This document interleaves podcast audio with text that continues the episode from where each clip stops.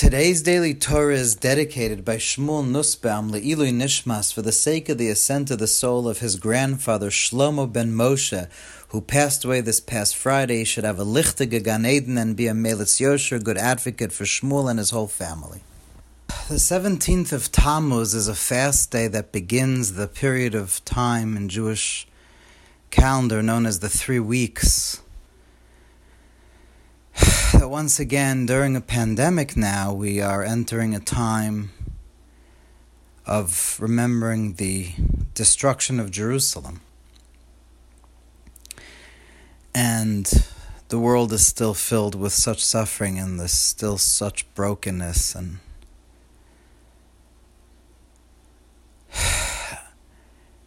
we all we all struggle always to find at during this time a way to strengthen ourselves and recognize that because we believe that all is God and God is all, so obviously, no matter how externally things might seem to be painful and difficult, but we believe that ultimately they're for the best.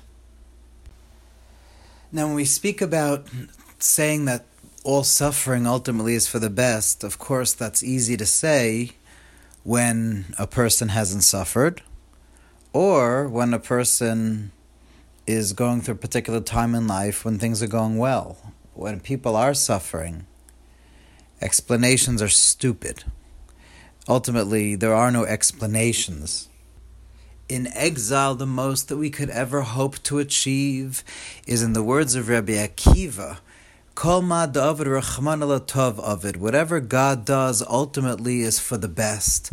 Like the famous story with Rabbi Akiva that he was traveling with a donkey and a rooster and a candle, which would be our version of a car and other amenities that you need to travel. And then his donkey died and the candle got blown out and the rooster died and they wouldn't let him stay in the city and he got stuck in the middle of nowhere and ends up that that city that wouldn't let him in was ransacked and destroyed and if he would the donkey wouldn't have gotten killed and the candle would have gone out he would have been found by the robbers and the murderers so Rabbi Kiva said, "You see, everything God does is ultimately for the ultimately for the best." Now, the truth is that that's not just a Jewish thing. I mean, everyone knows. Any person that has lived life long enough knows that very often hindsight is 2020 and very often we're able to see that it was the most difficult things in life that very often brought to some not just a silver lining but some very good things come out from it many of us have had terribly traumatic things in life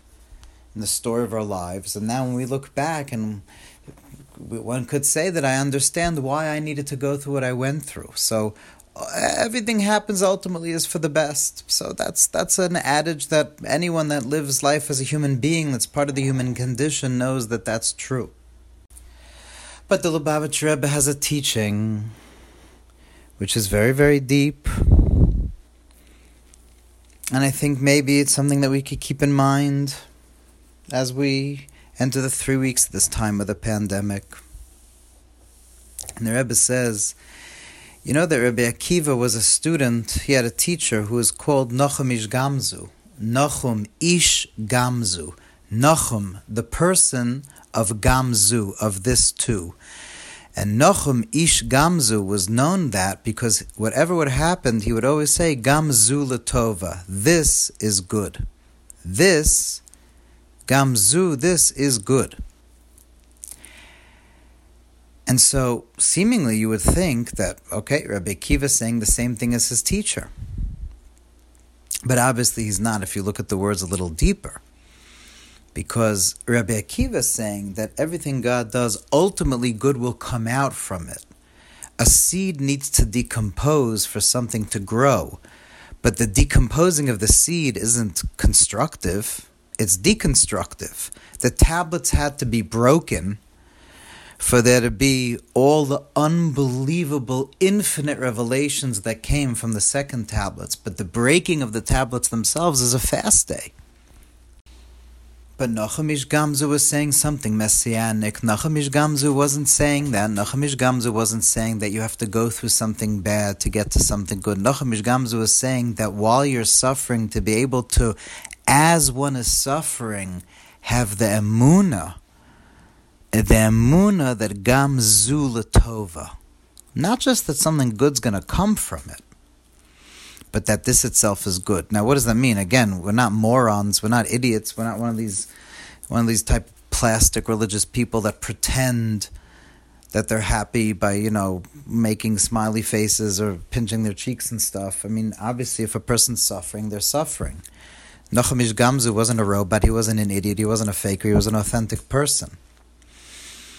But obviously, we understand that what Nachum Ish Gamzu was teaching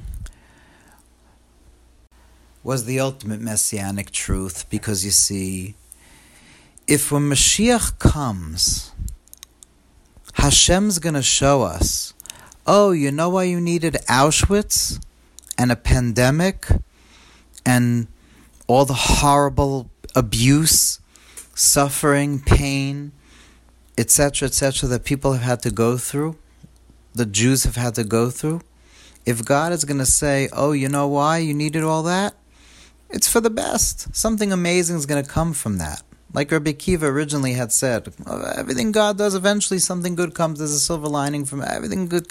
Everything, some, something good comes out of everything destructive. You read the Tzarech Aliyah. The Rebbe said, if that will be the secret of our redemption, that sucks. I mean, that's not the words the Rebbe used, but that's the words that I use because I need to speak in Mamaloshan. That sucks. That's why we needed Auschwitz. God couldn't have given it to us without Auschwitz if the point of A is just to get to B, of course God could get to B without A.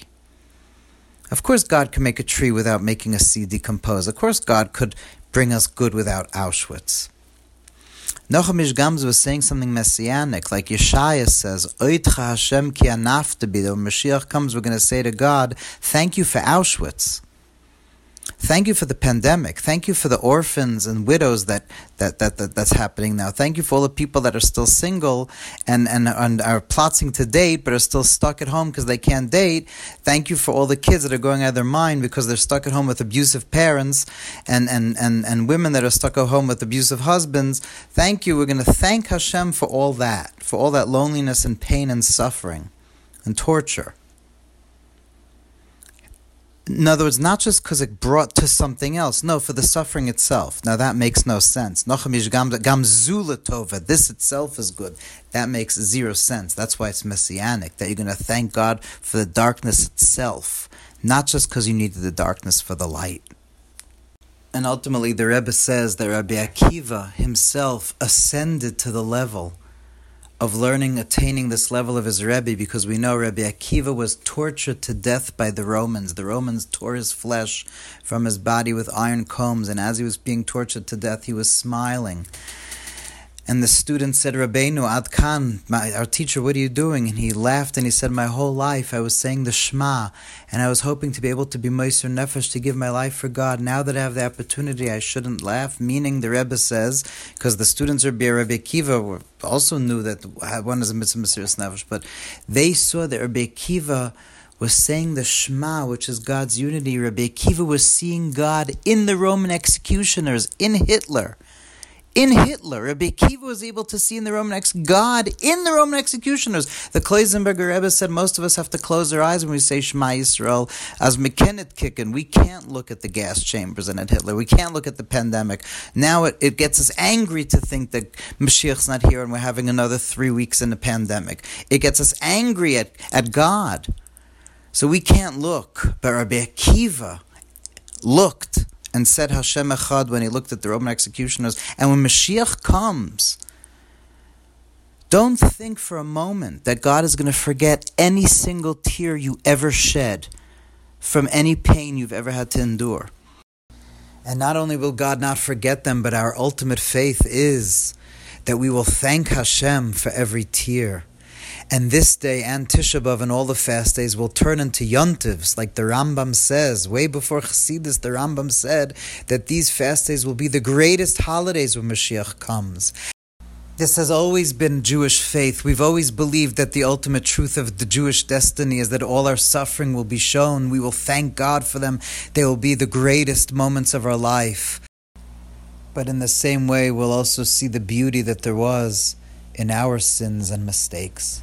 Because the ultimate messianic redemption is the ultimate messianic repentance and the tshuva of Mashiach is doinus nas ikezachias when it will be revealed that our sins had the deepest sparks of God's light.